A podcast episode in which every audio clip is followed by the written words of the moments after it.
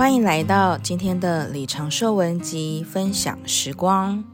今天要分享的是真木结在箭树上面，结出两种果子。我们和主的关系可以用接枝做比方，在诗歌本三百六十五首第三节也说：天然景物都有引针，麦种、饲料、籽粒生。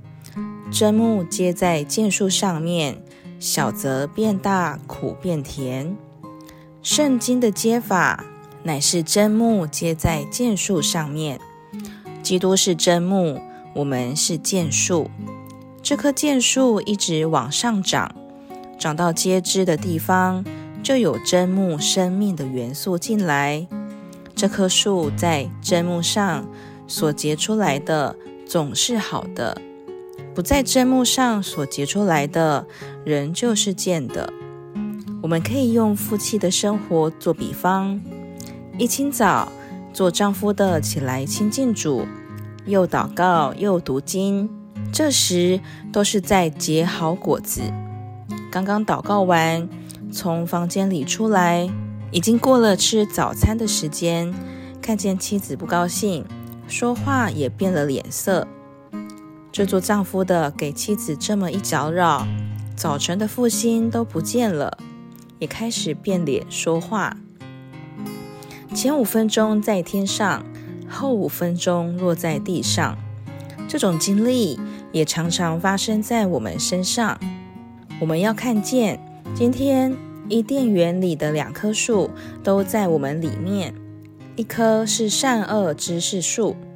早晨做丈夫的亲近主而得着复兴，是在吃生命树；到吃早餐的时候，向妻子发脾气，就从生命树转到善恶知识树了。做丈夫的中午在公司里心平气和地想一想，又开始有点懊悔，不应该这样对妻子说话，也就立志下次绝对不要这样。要忍耐，不要发脾气。这时，既不是善恶知识树，也不是生命数，倒变成了修身养性了。这都是我们真实的光景。因此呢，弟兄姊妹朋友们，我们若要有正确的人格，就必须让真木基督结枝在我们这箭树上，好使我们能够往上长。通过接枝的地方，才能结出好果子来。今天的分享时光就到这里。如果你也喜欢今天的信息，也欢迎分享给需要的人哦。我们下次见。